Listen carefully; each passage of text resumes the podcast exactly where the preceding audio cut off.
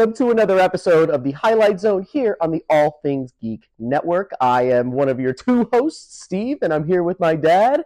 I am Kelly, and I'm glad to be here. Absolutely, we're pumped to be here. We are the show where we take drinks and we go over four episodes of the what I consider the greatest show of all time, The Twilight Zone, created by Rod Serling. This is episode three, so this would be episode three of our show, right? And in each show, we cover four episodes. So, episode one, we went over episodes one, two, three, and four. Then you and I recorded in person last month and did episodes four, five, six, seven. So, here we are with episode, oh, uh, sorry, eight. So, today we are on episode 9, 10, 11, and 12.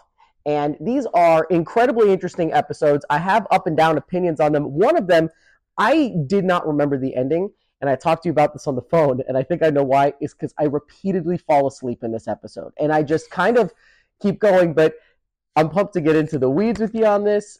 Let's get in. So, it seems like World War II movies always put you to sleep. I don't know why that Spoiler alert, so you know which one. Yeah, because we talked about it on the phone. Yeah, you're totally right. So here we go. The first episode is one that I had new opinions on, and I'm pumped to talk about it. And it is called Perchance to Dream.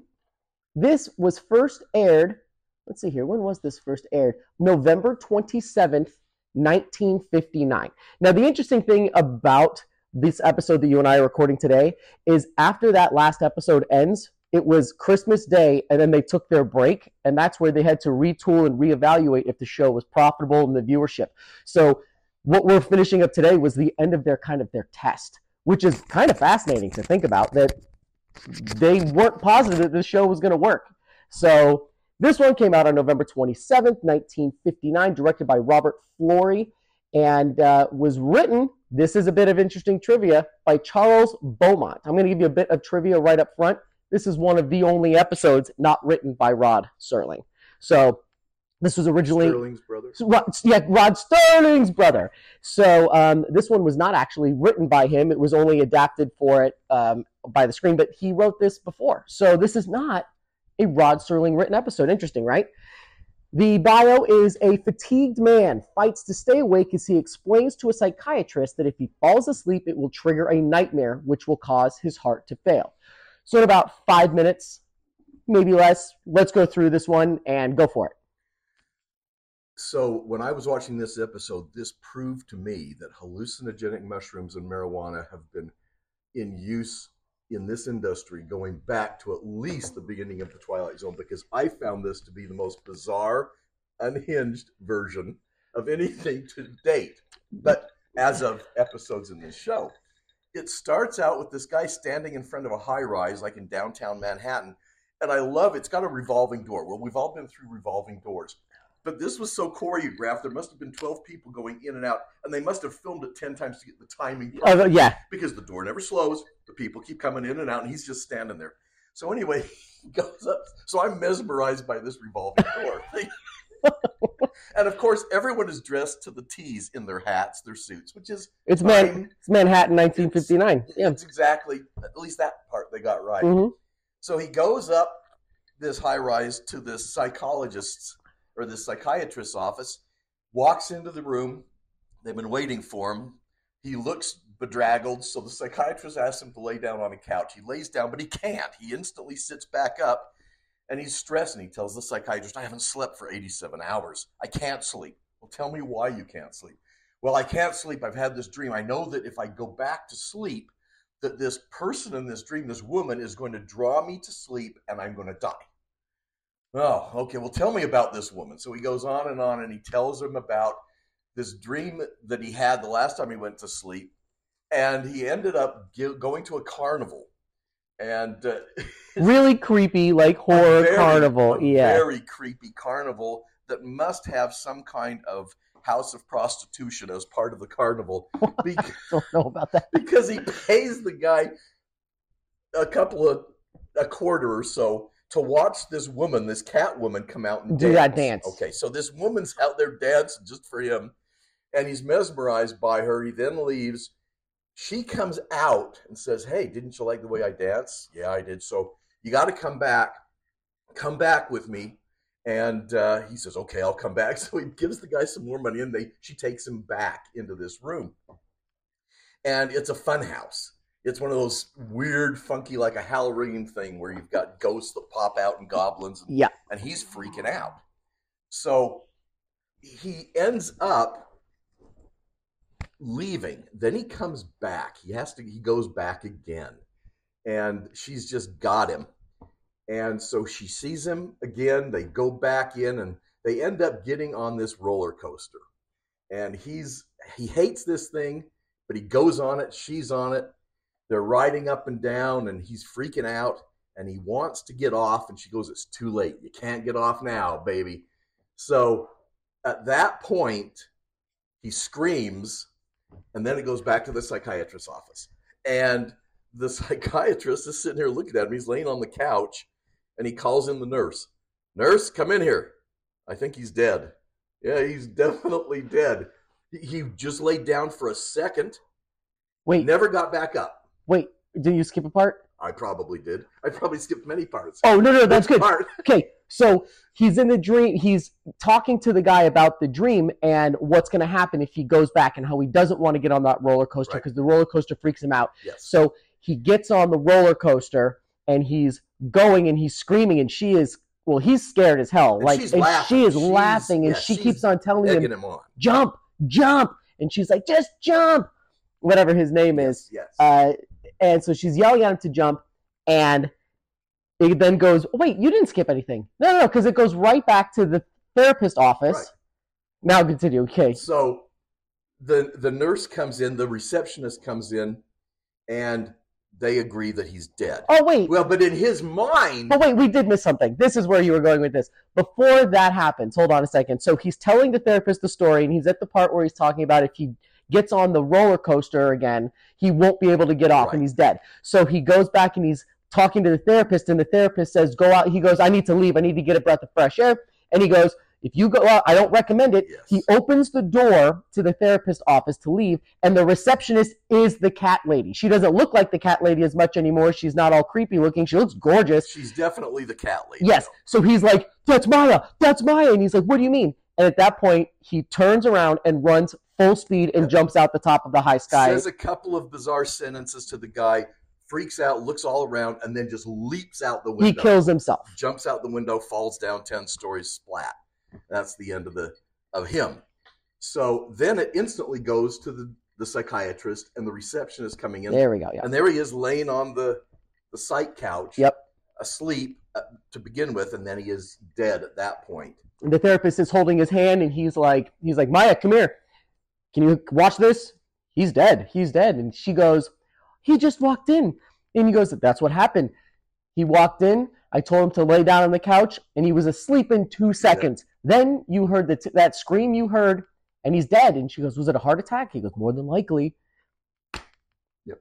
And then that's pretty much it. And that's how it ends. Okay. That's how it ends. Yes. So this is interesting because to me, this has a lot of stuff sampled by other popular culture movies and films and everything like this. Obviously, the big one is Nightmare on Elm Street.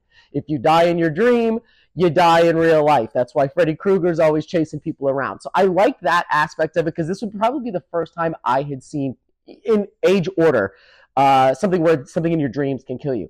Here's what I really dug about watching this one again is they don't explain why it's just something and it said he didn't sell his soul. It wasn't necessarily the devil. We don't know. It was just this thing and he was right. He was right. For whatever reason this dream literally he died in his sleep. For whatever reason i thought that was so cool. I really enjoyed that aspect of it. I, I thought that the um, the storyline in his dream with that funhouse that was just to me it was a, a cheesy setup. Yeah. In, in dreams, I can see where in a dreamscape everything takes on a bizarre element, so it's not real. But the combination of the Catwoman dancing, then coming out, and he's the only one there, and the old ticket guy takes his money and he goes into the back room with her, and uh, a couple of times, then he goes back again.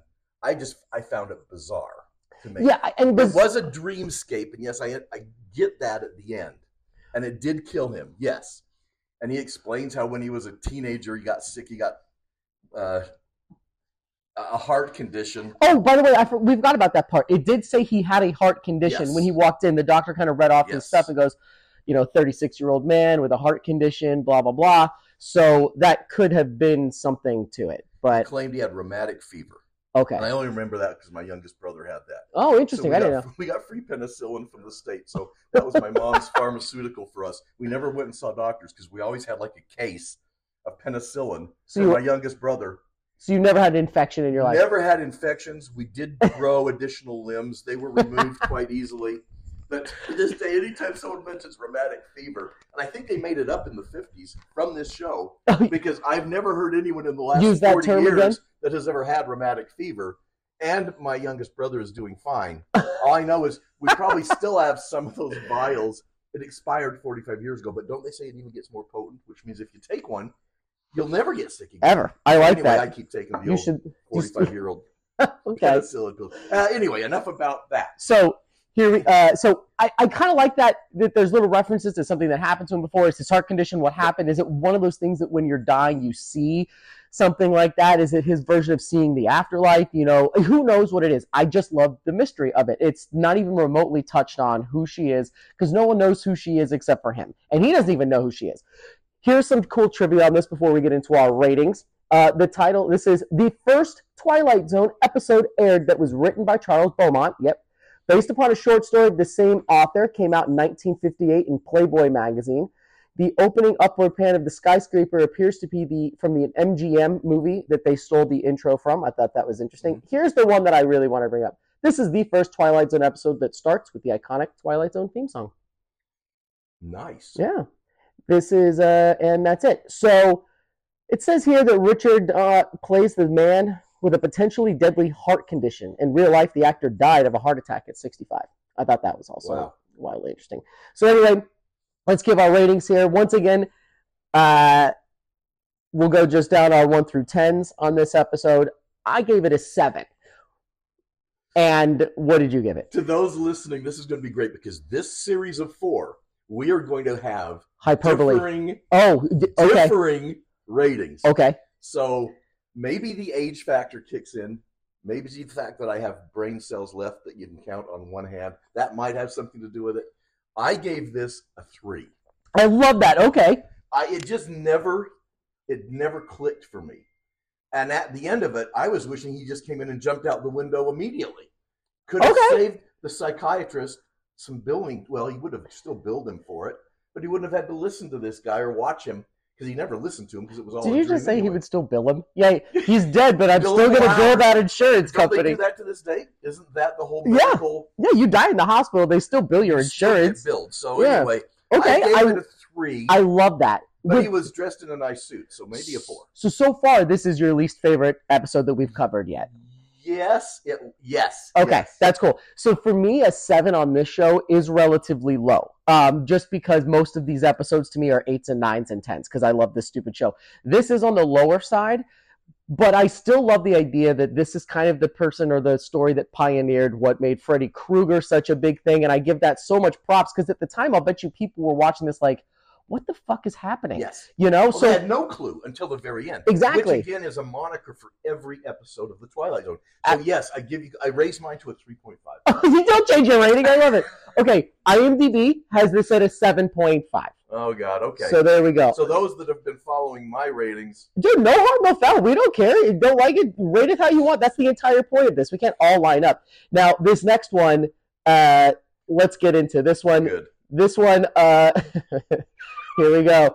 This is Judgment Night, aired on December 4th, 1959. And the bio is it's 1942, and a man finds himself on a ship in the Atlantic, not knowing who he is nor how he got there. He does know the ship will soon be attacked by a German U boat. This was written by Rod Serling and directed by John Brahm.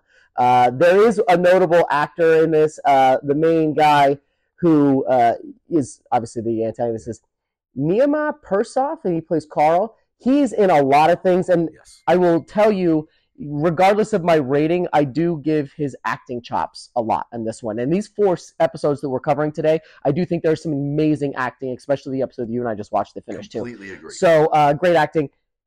Dad, break down that bio. What happens in this one? All right, so this guy, our star, is on the, the bridge of this Carl. ship at night. Carl. He's on the Queen of Glasgow is the name of the Yep, ship. yep. And they're cruising along, and he doesn't remember exactly what's going to happen. He just has this fear that there's going to be a U-boat attack. So he's outside, and someone comes out. Oh, he notices that the window, the portal is open, so the light's getting out. So this is blackout days. So they didn't want to be seen, so they black the windows out. So he screams, "Shut the portal! You can see the light."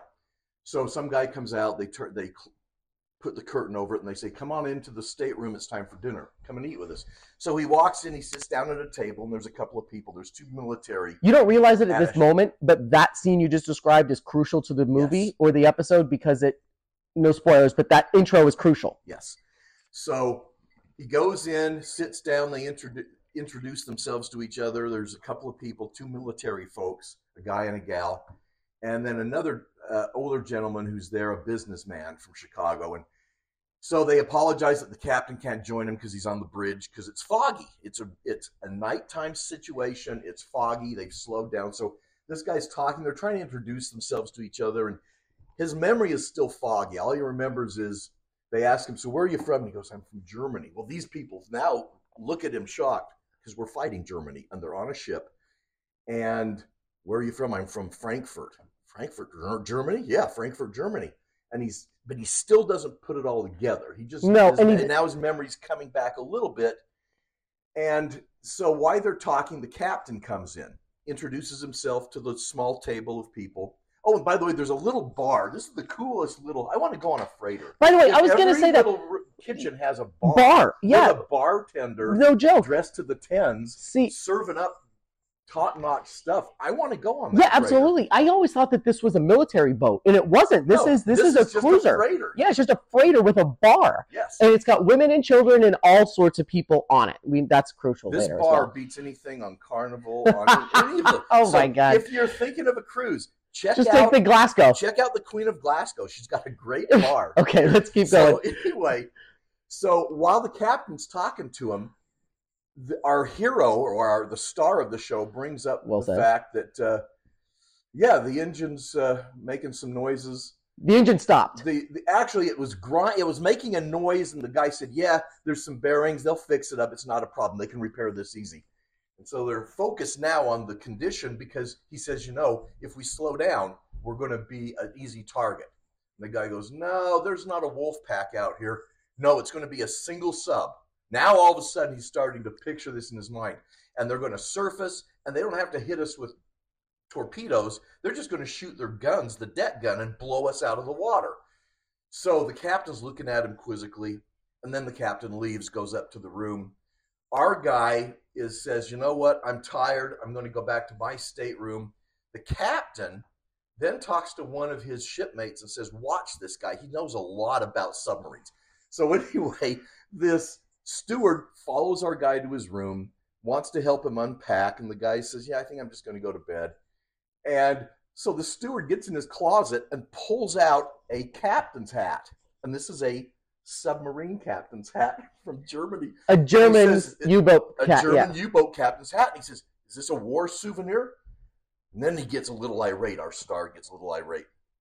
No, give that back. That's mine. You don't have any right to go in there.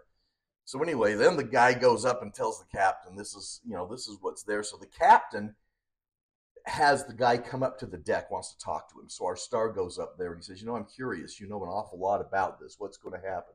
Well, this is what's going to happen. They're going to see us. At 115, we're gonna we're gonna be Yeah. floating here, sit, uh, listless Yes. at 115, and he's starting to get hysterical. Yeah, he it's twelve fifteen. They get then pan to the clock. It's twelve fifteen. So there's an hour left. yes. So All the while they're at your bar, by the way. This whole thing takes place okay, at the bar. so then he, so then he leaves. They show the clock above the bar, and uh, at that point, the the captain goes up. The engine then stops. Now all of a sudden, and our guys looking around. He goes, "The engine stopped. The engine stopped," and he starts freaking out. So he runs out on the deck. Then you see the clock, and it says 115. Now all of a sudden, it's all going to happen because you know something's going to happen. He takes some binoculars because every freighter has binoculars. Just Like- lying They're around. like life preservers. Yeah, they, they they literally did that. Yeah, that so funny. he grabs the binoculars and he looks, And on the deck of the submarine that has surfaced, he sees himself looking at him. So now all of a sudden he knows exactly what's happening. And these guys are scrambling up and down. They look like fire ants running up and down this the U-boat, yeah, this conning tower, and they start shooting at the ship. And he's screaming, screaming. You got to get to the. You've got to get out of your staterooms. We've got to get off the ship. Abandoned ship. We need to Yep. abandon ship. And all of a sudden, no one's around. He starts running through the hallways. He goes down and he sees all these people huddled. He says, You got to get out of here. You got to save yourselves. Then he blinks again, looks back, and there's no one there in that corner where the family was. So he then runs back outside. He's looking. All of a sudden, there's explosions going on. This ship is getting attacked, and he ends up leaning against the guardrail that gets blown off. He falls into the ocean. At the end of that, the next scene is the U boat captain is in his stateroom. One of his uh, Commandants or you know someone, whoever, yeah, comes in. comes on board and is freaking out a little bit. He's very concerned. He goes, "You know, we didn't give him any warning, and it was just a regular freighter, and we could have saved their lives. There were women and children on there." And he says, "Yeah, but wasn't that a great, a great score? We sank a nine thousand ton freighter. That's what we're here to do." And this guy says, "You know, I'm really concerned." He goes, "Man, you." So our captain is sort of harassing him, saying, "You've actually got a conscience, and this is going to be a negative for you Yeah. because we have one mission, Yep. and that's to sink Yep. tonnage and sink." Yeah, he keeps on mentioning how much weight it was. That was their point, was just to sink tonnage, and they didn't Yes. care who was on it. So he accomplished the mission. This second or third in command has this conscience and says, You know, Captain, what if the souls of them can come back? We're going to be haunted forever by what we have done. And can you imagine if our penalty is that we have to relive this night over and over and over again for eternity? And that's the end of this thing. Yeah. Because the next scene is he's back on the bridge. It's night. It's foggy. The window, the portal is on again, and he screams, That's Would somebody turn this light out Yep. so we're not seen? So it goes right back to the very beginning, and that's the end. Yep. So you know that he's reliving this thing over and over. that's what the narration at the end says too. They don't leave it ambiguous. At the end, Rod Serling's thing literally says, "Captain, what's his name, is going to relive this night. Captain Carl Lester is going to live yes. this night again over and over for the rest of his life, and that's his torture for you know the atrocities that he committed. Yada yada yada." So before we get into the ratings and stuff like that, I. I wanted to say something real quick. I thought that he was a very good actor. He acted hysterical when he was trying to do it, and I thought that that's Oh, a yeah. hard thing to do. But what I really wanted to say on this one was more of the technical. When they started shooting the boat and the way that our boat lit on fire and the way that the rooms opened and all the props that were there, and you mentioned it even when he leaned on the handrail and the handrail went down, the other two guys jumped in the boat, and the second that they jumped in the boat, the line snapped and it fell into the water. I think it's my favorite bit of practical effects in this era. I don't know how they actually did that. Go back and watch it when those guys jump on that one boat, you know, the dinghy to escape, you know, the lifeboat. The first line literally snaps and they This fall down. Shades of Titanic when that happens. Exactly. I'm I'm telling you that that was unintentional, and I don't know where they they filmed this on the MGM lot, so they had the, a pool. But I'm telling you, the practical effects in this one were great. The fire and the way that the boat was falling apart seemed very real. Like from the line snapping and then falling in the water, from him leaning on the rail to stop it, and then the whole rail falling over. I was impressed with that. You just stole my thunder. Of all the ones that we've seen so far, the special effects. You were going to say the same thing? To me, that was the greatest My fucking thing. man. Yes. They then show up. There's a section where they show the submarine as the guys are preparing goals, and it's a submarine. Yeah, it's a real one, and they It's show it half under. submarine, and they show the guys cranking the gears and Yeah. lifting up the periscope.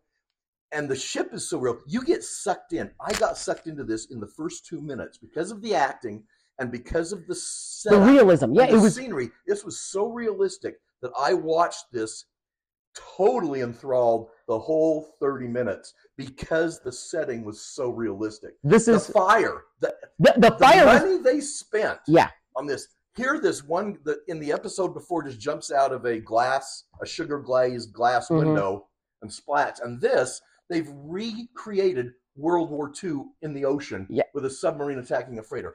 I was completely overwhelmed by the real. the real realism see okay cool. so we can both agree on that. Now i'm curious if our reviews are going to just uh, separate. Because i gave this a five which would be on my lower scale of this. And the reason why is because i kind of hate the idea of perpetuity just like repeating itself that whole like twist at the end. I always kind of get bugged out by that for some reason. It's just a personal thing. I hate the idea of reliving.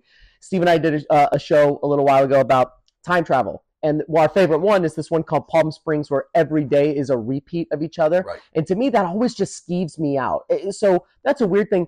But also i just outside of the technical stuff i'm telling you i kept getting bored in this episode. This is the one that i kept falling asleep in and i didn't realize that i was missing sections. Dad i literally had to watch this three times so that i got every bit of it because i'm like wait what am i missing? So i had to keep rewatching it. For that reason alone for some reason this one just could not stick my attention span. Got it. what do you got? I gave it an eight. Okay I would have given it even a little more. Again, I love the special effects. Agreed. The technical for me is incredible. I'm wondering if mine's too low. The No. actors that played this, the two military people, the woman especially who meets him at the guard on the on the railing towards the end is talking to him. yeah, The banter back and forth is so realistic. The barman, I love the bar guy. He Agreed. could make a killer Long Island iced tea. I think. You- they're all English. Can I go to your point as a negative? You know the German, our guy when he's the German commander and his like second in command Yes. comes in. Why does he have an American accent? he doesn't have one. He sounds like you and me. This is and he's like, towards the end of the war. he's at a they German U-boat. recruit. No, they didn't. They were not recruiting Americans to sink other people. That's not the thing. So this blonde-haired guy comes in and he's and he sounds like you and me, and I'm like, Yeah. what? Yeah. What is going on? Where is your accent, sir? Couldn't you get someone else with a German accent? Like Yes, one other actor. They failed in that point, but again, I completely Oh. overlooked that because of the realism Agreed. of, of this of the setup. And when he looked through the glasses and sees himself, this is the classic Twilight Zone Twist. gotcha twist. Yep. And he sees himself looking at himself. I was hooked on this one. And I love old war movies. I love the black and white because the shading of the black and white gives every scene in this Uh, realism. Well, more importantly than that, I think that the black and white and the way that they're so good at lighting this made fire look terrifying. When that lady is like trying to get out of the Oh. porthole and the wall is on fire, Yeah. kind of freaked me out. So saying it out loud, this is why I like bantering this. I raised it up to a six. This is not a five. I have other things that are fives. This is significantly better. This to me is more like a six or a seven. I'm altering that, bettering it out. Let's end the review on this one with your thoughts in German. Es war überhaupt fantastisch. Ich habe das so schön angeklickt. Es war für mich perfekt fast. Ich habe es ein 8 gegeben, aber es könnte auch ein 10 sein. Naja, so ist das Leben. I freaking love that. I have no idea what the. I heard you say perfection at one Yes. point in time, and that is it. God damn, I love it when you do that. It's so funny. By the way, my dad speaks fluent German. Uh, all right, and I was a U-boat commander.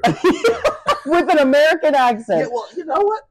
I had to recruit. That's what I'm telling you. In real life, at the end of the war, they had to pull from Scotland and Ireland. So So there's some interesting trivia on this one. Okay, in 1959, Ben Wright was also in the MGM film The Wreck of the Mary Deare, which uh, is the the same set that they used for the Queen of Glasgow. Wow, really interesting.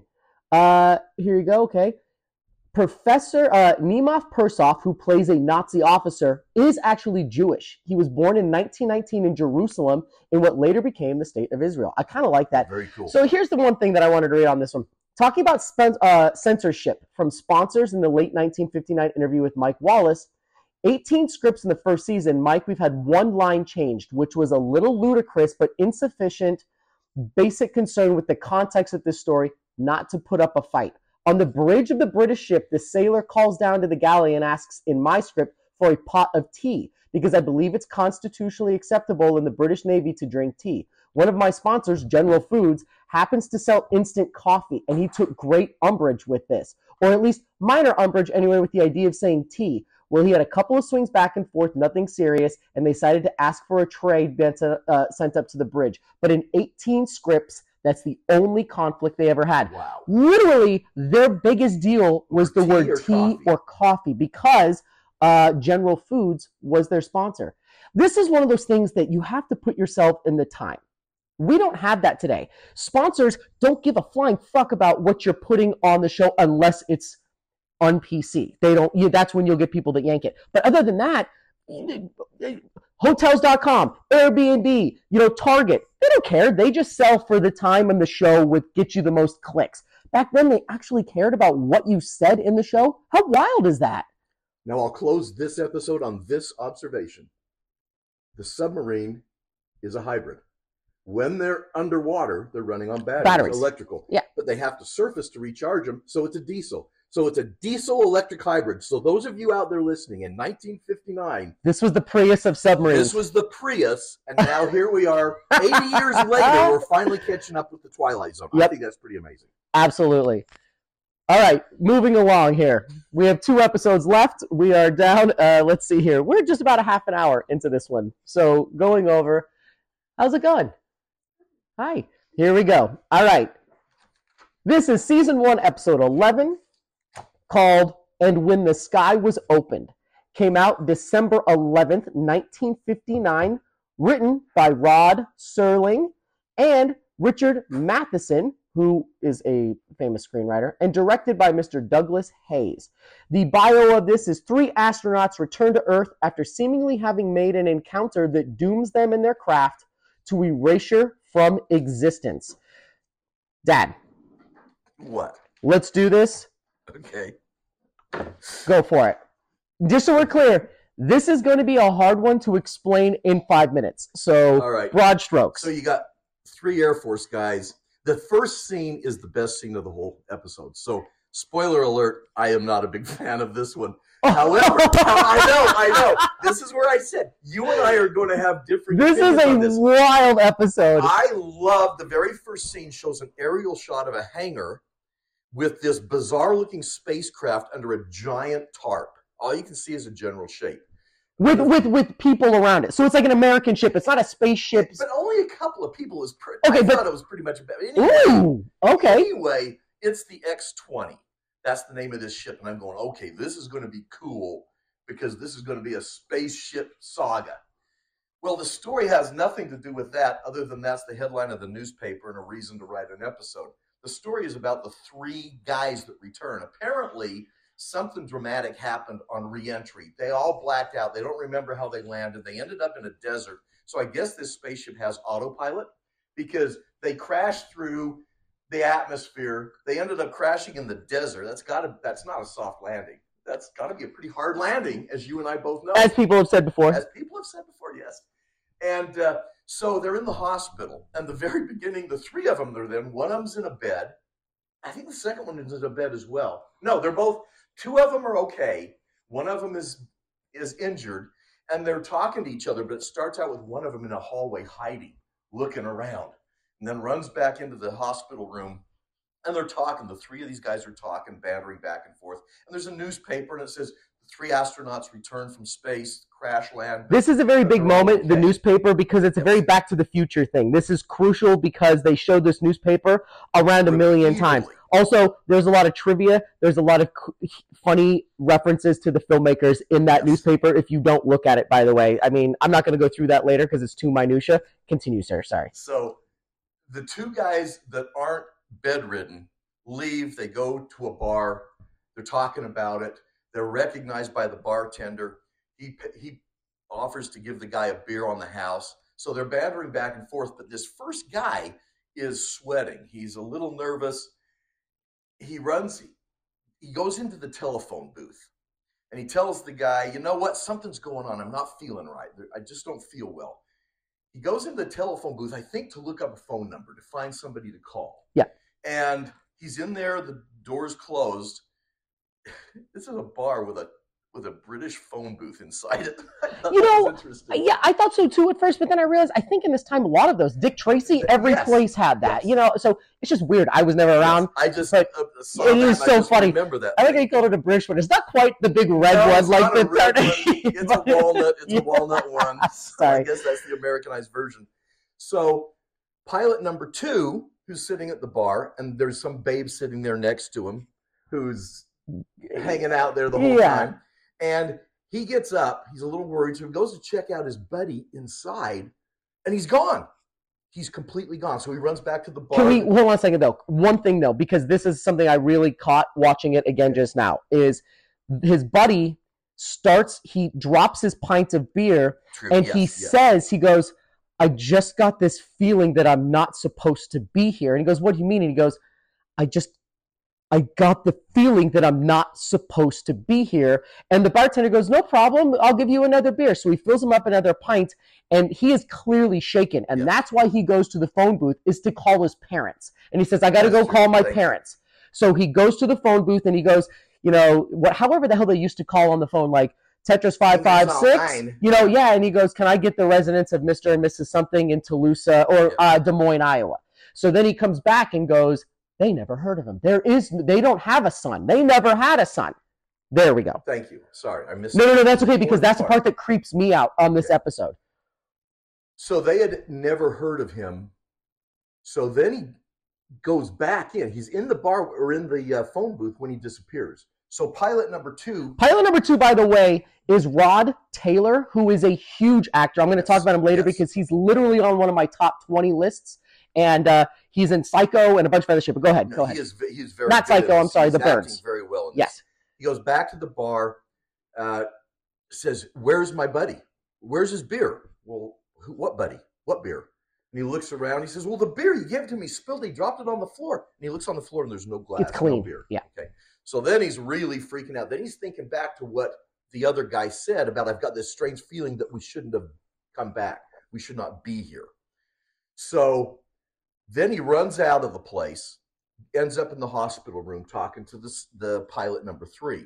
And he's trying to explain to him, this is the weirdest thing. He wasn't there. You know, Edward. You know this guy. Where He's like, he?" I've known him for 15 years. You've known him for five. How dare you say you don't know who he And is? and the pilot in bed keeps saying, I don't know who you're talking about. What do you mean you don't know? He's, he's freaking out. And he shows him the newspaper, and the newspaper, At this point, the newspaper says two pilots return instead of three. So now he's really freaking out, right? So does he leave again? He runs because it's the next. no, he goes, he goes, he goes, I'm going to tell you exactly what happened so that you can remember what is going on. So he's sitting there in the hospital room and he goes, This is what happened. So then it kind of goes to a flashback and he starts saying, We were together. We did this. I sat right here and you told me, Don't let him drink too much. He drinks too much. We left. We did all of this stuff and came back. And uh, then he disappears. And so our guy, his name is Lieutenant Colonel Greg uh, Clegg Forbes, played by uh, Rod Taylor, who's the protagonist of this.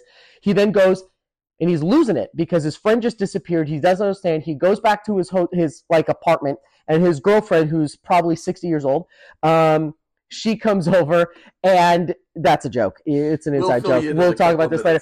But um, she comes in, and he is like, "Don't you remember him? He's gone. What happened?" And she goes, "It was."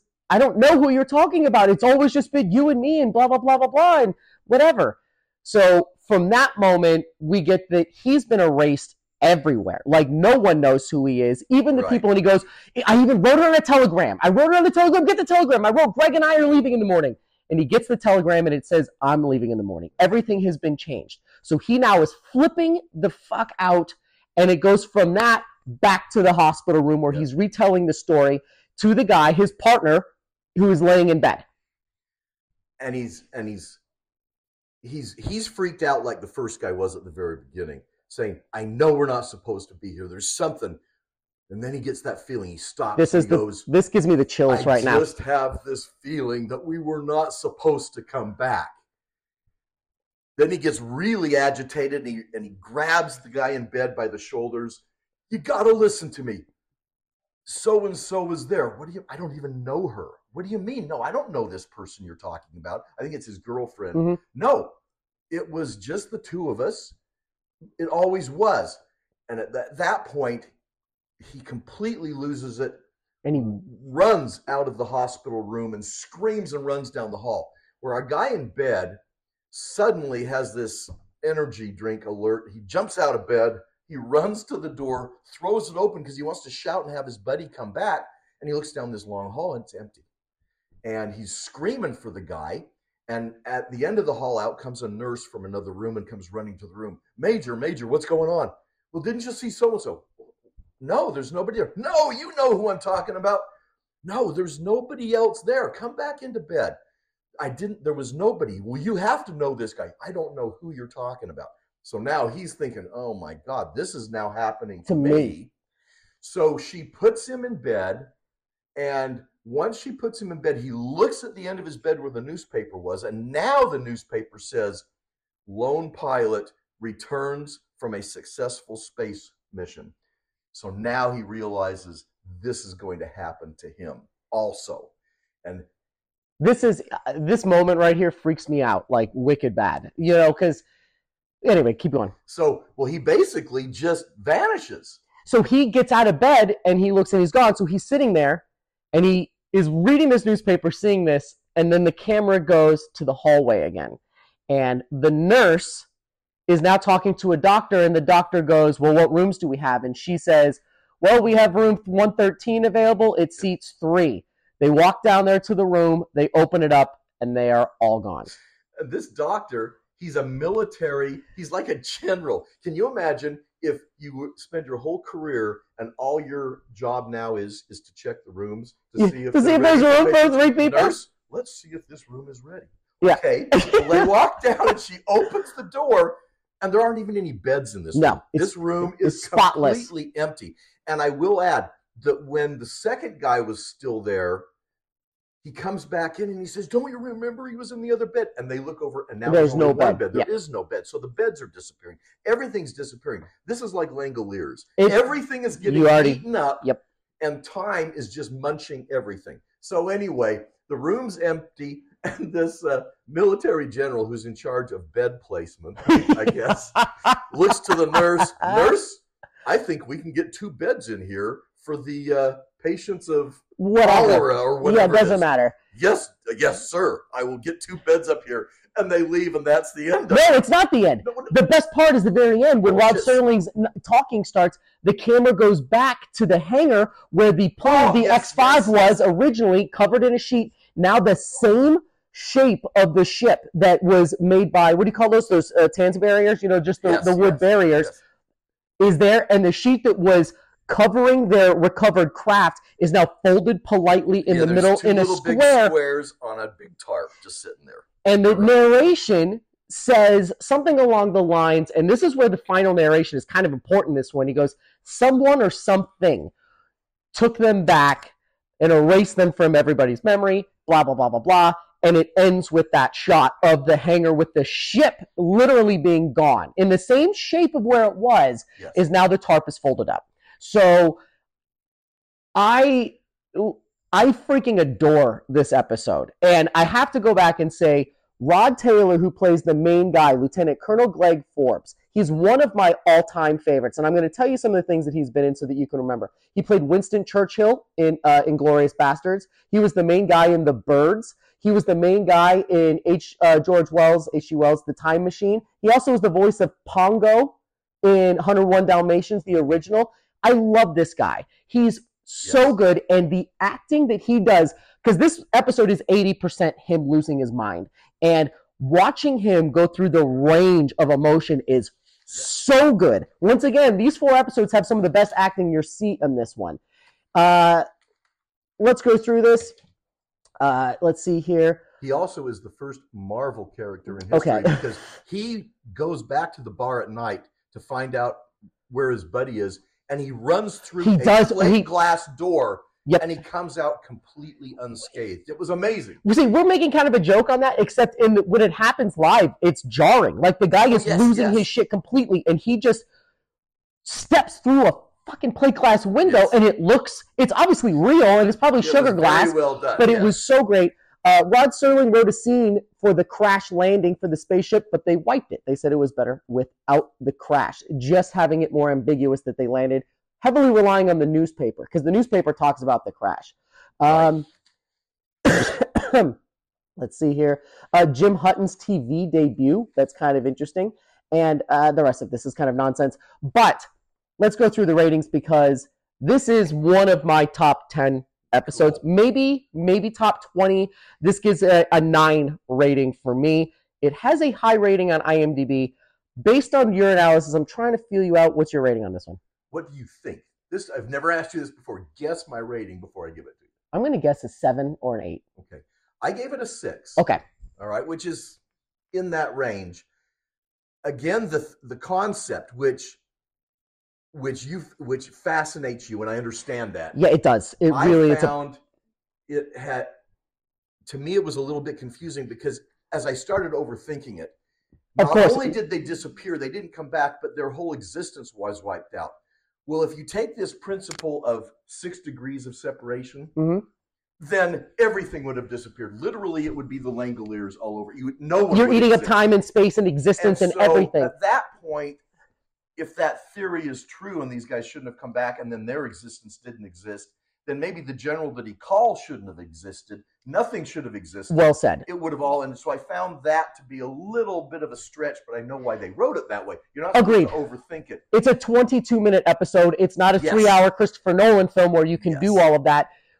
I totally feel that, and I, I agree. I think that on that same point, it's amazing that they crammed that much into Yes. 22 minutes. But don't they do that in every episode? Of Isn't that course, why there's always the twist. Big fans. A 100%, a hundred percent, and that's why this has an 8.4 rating, which puts it, I would say, in the top 20 percent of the IMDb ratings for this. Awesome. So an 8.4.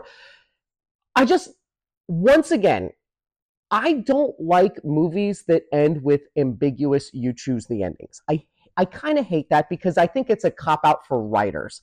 Let's let the viewer choose. No, no, no. You need to fucking tell me the story and you need to give me an ending. That's why I hated Lost so much because they never had a good ending for it. This gives you a, sus- a succinct ending, but also it's ambiguous of what the hell happened. Did they go in it? Because he says something like they. They he says like, was it us or was it them or it? Very ambiguous. Did they go through a wormhole? And then he says because they we got through and we weren't supposed to, which makes me think like, what did they encounter? Was it an alien species? Was it time in general? Did you guys doing this break the laws that we gave you? So now we're going to go and withdraw you so that it doesn't fuck up our future? Is it future humans, which is attached later in other episodes of The Twilight Zone where people are in the future coming back? And I don't know. That's the thing that haunts me is what the fuck actually was that? What made it wipe everything from everyone's memory in writing? He literally wrote a telegram saying, Yes. Greg and I are leaving in the morning. And then he sees the note and it says, I'm leaving in the morning. What caused that? What did it? And I, So let me give you one ending. This is a 10 second ending to this, and then we'll move on. that's good. And I'm going to ask you your thoughts. What if there was at the very end a newspaper that blew into the hangar and it laid there on the tarp, the empty tarp, because the ship is now gone, everything is gone, and you're trying to wrap this thing up? What if, so it's not am, ambiguous, what if the headline at the very end said, Spaceship Lost? Okay. Now you're talking Planet of the Apes kind of style stuff. And Okay. that, I would have Because loved that. that that would have wrapped this whole thing up in my mind and it would have tied in Oh, three man. to two to one to zero. Okay. Now that makes the whole thing make sense to me that they weren't supposed to come back, but in fact the spaceship did launch. Otherwise, all of history would have been wiped out. Okay. I like it if you'd have just had one more newspaper clipping, one more headline that said ship lost, spaceship Yep. lost. okay, I love that, but I, I I think I like it equally as much as the ending of this one because I I kind of love the idea that something wiped them out for whatever reason. Right. To me, it feels vindictive. Someone was pissed because he says we got through and we shouldn't have. What got through? What? And who says you shouldn't have? Something about the greater whatever the hell creeps me the fuck out, which is why I love this episode. Is whatever happened to them, I don't get. But I I you, I do. I do love I do love your potential ending. All right. So this one has an 8.4. I have a high rating on this one. Yours is more Middle of the moderate. road, yep. That's all right. And uh, here we go. So we're gonna end our episode today with one that I am. I'm just gonna go ahead and say it. I'm fucking pumped because I know where you stand on this one, and this is a very good episode. We are at 49 minutes, so we need to do this one relatively quickly, which kind of sucks because it's so It good. does. This is This one deserves more time. Season one, episode 12. It is called What You Need. It's directed by Al- Alvin Ganzer, written by Rod Serling, Henry Kuttner, based on the short story that he wrote, and C.L. Moore, who co wrote the short story. This was first aired on Christmas Day, 1959, ending the first season, kind of, if you call it a season. It was more of a halfway break of The Twilight Zone. Do it, man. The bio says a small time crook plans to exploit an old street peddler who has the uncanny knack of selling people exactly what they will shortly need. Dad, go for it. Street peddlers. This is a recurrent theme in the Twilight Zone. Yes, it is. We just had one last time. Episode two, the old man Yep. that had the toys. Yep. So again, it's a rainy, dark night. The first scene is this street with the rain coming down and this bar, the Green Parrot or something. And the guys are sitting in the bar. There's a couple of guys at the bar, lonely looking, mean sort of looking. One guy is a grouchy dude. The other guy looks like he's just lost his whole family at the bar. And then there's a couple of miscellaneous people there. And the bartender's helping him. And some old guy walks in, and he's this street peddler. He's got his briefcase again full of trinkets. And he goes to an empty booth, opens it up, and he starts walking around to the different patrons and goes to a young lady and says, uh, can I, is there anything you need? Well, I guess I guess I could use some matches. No, what you really need is stain remover, spot remover. She goes, What? Yes, this is what you really need. So he reaches out in his pocket, pulls out this clear bottle of liquid and hands it to her. And she looks at him and she takes it. She's surprised. She takes it, puts it in her pocket. Next, he goes, walks around, and he goes up to the bar and he comes to the first guy. He says, Is there anything I can help you with? Well, old timer, I don't think you've got what I need. And then, uh, so this other dude at the end of the bar is looking at him quizzically, and the bartender says, I here's what he really needs. He's an ex-baseball player, and his left arm, he was a pitcher, and his left arm blew out. So, well, what does he do now? Well, he comes in here seven nights a week and just reminisces about his baseball career and drinks himself into oblivion basically every night. So the old street peddler says, I know what you need. And the guy looks at him, the baseball, ex baseball player says, What's that? And he pulls out a ticket. And it's a ticket, a bus ticket to Scranton. It was a bus ticket to Scranton. Well, I don't know what this means. Trust me, it's what you need. Ring, So- ring. Then he goes, he's walking around further and he goes to the uh, third guy. But when he first starts talking to the third guy, the phone is ringing. The same phone booth in the back The- of the it's, bar. it's, I think it's, the, same, set. bar. Yeah. And someone says, Hey, Charlie, the phone call's for you. So this is the ex baseball player. He gets up, goes into the booth, and you hear him talking, and all of a sudden he's smiling. He's getting a little more animated. And he comes back, he hangs up the phone, comes back to the bar, and says, You'll never believe this. My old, uh, one of my old uh, coaches has been trying to reach me for two weeks. He's got a coaching job for me uh, for a minor league team in Scranton, Ohio. And then instantly, the guy at the end of the bar, the grouchy dude, The bad guy. He the is bad the guy, he's the antagonist of the episode. His name is Fred in the episode, played by actor Steve Cochran. he looks up and all of a sudden the light bulbs go on in the ex-ball player's hands and the old guy just says it's what you need. So he's all happy now. He's got his ticket to scranton that was predicted by the old guy and now the phone booth goes. So anyway he goes to the the old man goes to the third guy and he says tell me old man what is it i need? And he says well what you need is a pair of scissors a pair of scissors what do you mean a pair of scissors there's got to be something no a pair of scissors takes the scissors next scene our antagonist is walking through the rain, goes into his hotel room, hits the doorman who's behind the counter, says, Give me my keys. He goes up to his room, but he gets in one of those old elevators where they have the metal doors that close. Well, he's sitting there, he's got his coat and his scarf on, and he hits the button. The elevator starts going up, but his scarf is stuck in the door. So he starts strangling. And he's reaching, he's falling on the floor, he's trying to reach the buttons, he can't reach them. Instantly, he remembers, I got these scissors. He cuts the, the scarf with the scissors. It saves his life. He realizes, I needed these scissors. So he's thinking about, okay, what else can this guy give me? So the next scene is the old man, the peddler, comes in from another night of work in the street. He goes into his darkened apartment and turns on the lights and here's the bad guy sitting in his room like he knew where he lived. And the guy says, Okay, old man, what's in there for me? I don't know what. I gave you what you needed. No, what's in there for me? and he's so threatening that the old man pulls out. Yeah, he's a dick. He's an absolute He asshole, is- and he is this guy. he is total threatening him. Yeah, he is desperate. So the old man pulls out a ball, an ink pen, a, a, a pen, a fountain pen. And the old guy, a pen? What are you doing? After he gave him scissors that saved his life, you'd think he would have realized That this, this is, is something important. right. Anyway, he opens it and it drops a blob of ink. This thing doesn't even work. He looks down at the paper and it fell on the daily race, the track projections for the next day's race. And instantly the guy goes, It fell on this horse in the third race. Well, the next scene is he's in the next day, he's in his bedroom, and there's a bunch of cash laying on the bed. And he says, Yep, my horse, that was it. If I'd, I could have made millions, but he made 242 bucks, which to him was a ton of money. They that's in the trivia. That translated today is two hundred uh twenty four hundred dollars. Okay. So anyway, now he's he says, I've got to make this. I can make this happen. So he puts the money in his pocket. He runs out. It's night again. He finds the old peddler. He's on the street. He's just packing up, and he says, "All right, man, what's in there for me now?" He goes, "No, I gave you what you needed. No, you gave me what I needed then, but I need more. We're a partnership. What is in there now?" So he grabs the guy's briefcase, the suitcase, starts throwing shit around and pulls out a box and opens it, and it's a box of leather shoes, brand new leather shoes. What does this mean, old man? Shoes? And he's the old man's just looking at him and he's nodding his or shaking his head like, no, no, it's not what you need.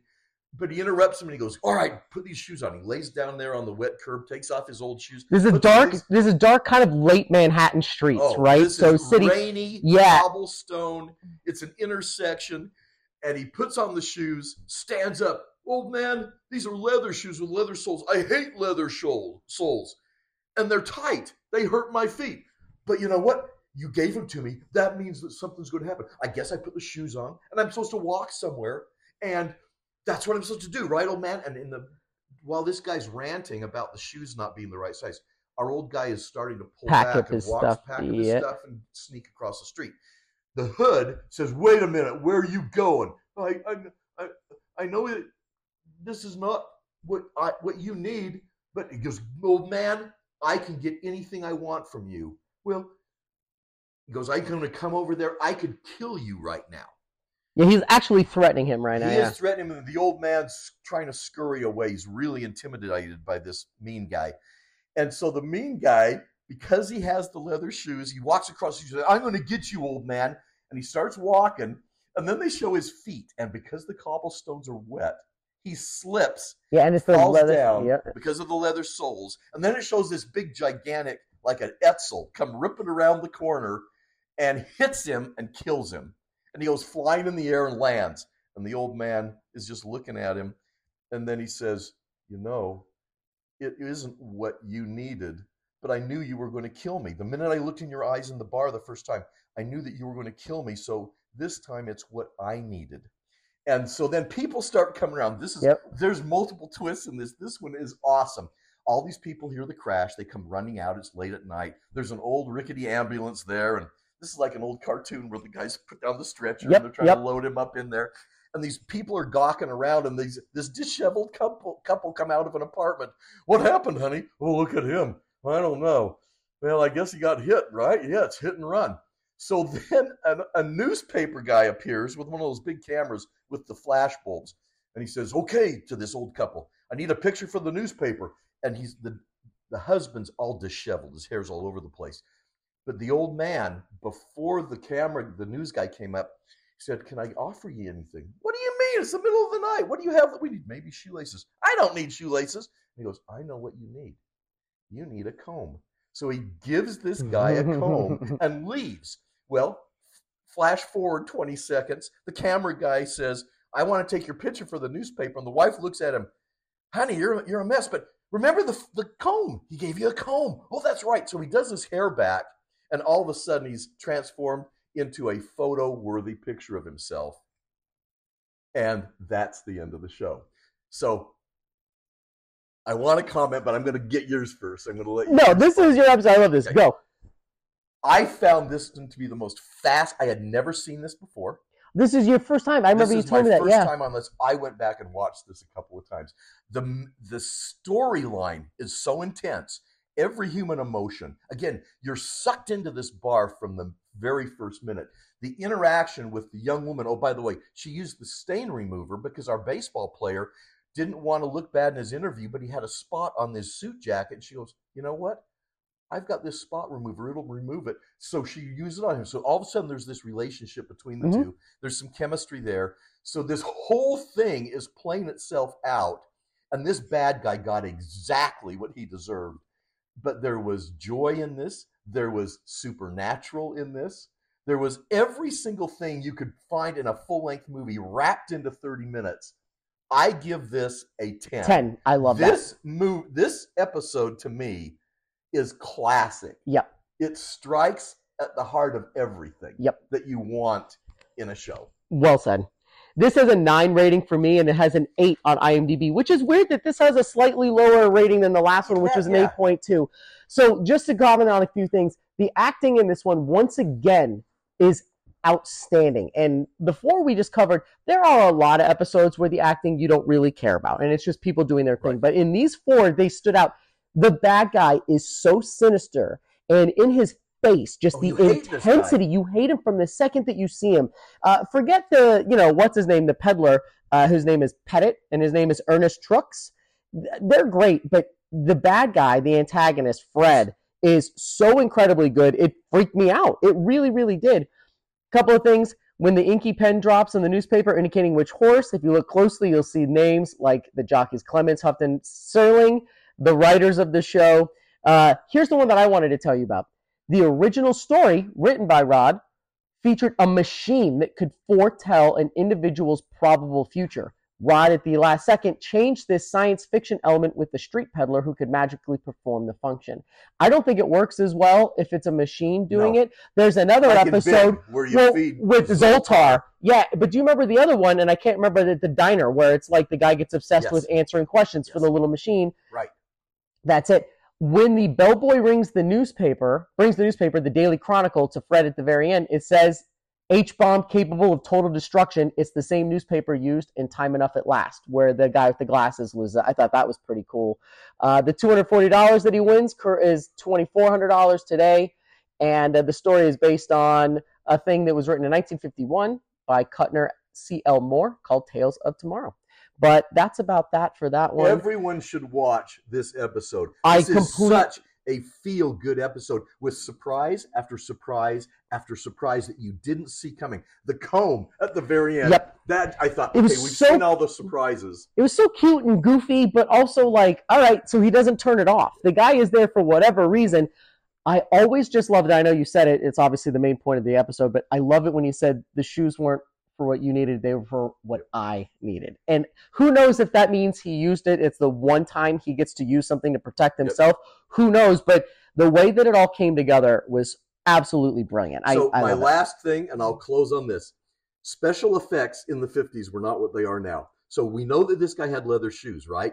But in order to make him really slip, they show the close up of, of the, the cobblestone. And I swear they used 10 pounds of Vaseline gelatin. You see this stuff all of a sudden yeah. all over his yep. shoes. Yeah, slipping around. You know what? You could have used a little bit less Vaseline. I see that. what you mean. Because they do zoom in on him because you see his feet yes. like can't getting grip running across around. Yeah, it is. It's freaking hilarious. So watch this. Watch his feet but it does not detract from the message of this show. Absolutely. This episode is awesome. So we came out of this here with some really cool notes. Uh, this is a very highly rated one for us. The next four episodes are episode 13, 14, 15, and 16. All right. Now, hold on a second. In every one of these sections of four, you're going to get an episode that either is important to me or an iconic one. And we have that once again. The next one is called The Four of Us Are Dying. Uh, third from the Sun. I shot an arrow into the air, which is a very classic episode. And one of my personal top 10 episodes is The Hitchhiker. So we will cover those next time. And uh, make sure you subscribe to us and listen to us here. You can listen to this show. Tell your friends if any of us like, if any of them like the Twilight Zone. This is the Highlight Zone with Stephen and Kelly on the All Things Geek Network. Find us on Apple Podcasts and all the other places. But if you have the option, listen to us on Spotify. There's always little surveys on there and it tracks well. Share these Dad, once again, great freaking episode. Fantastic. Mr. man. Serling still kills us. We will see you probably in another month when we tackle the next four episodes of The Twilight Zone. And remember, we don't have an, an exit line. We No, still don't.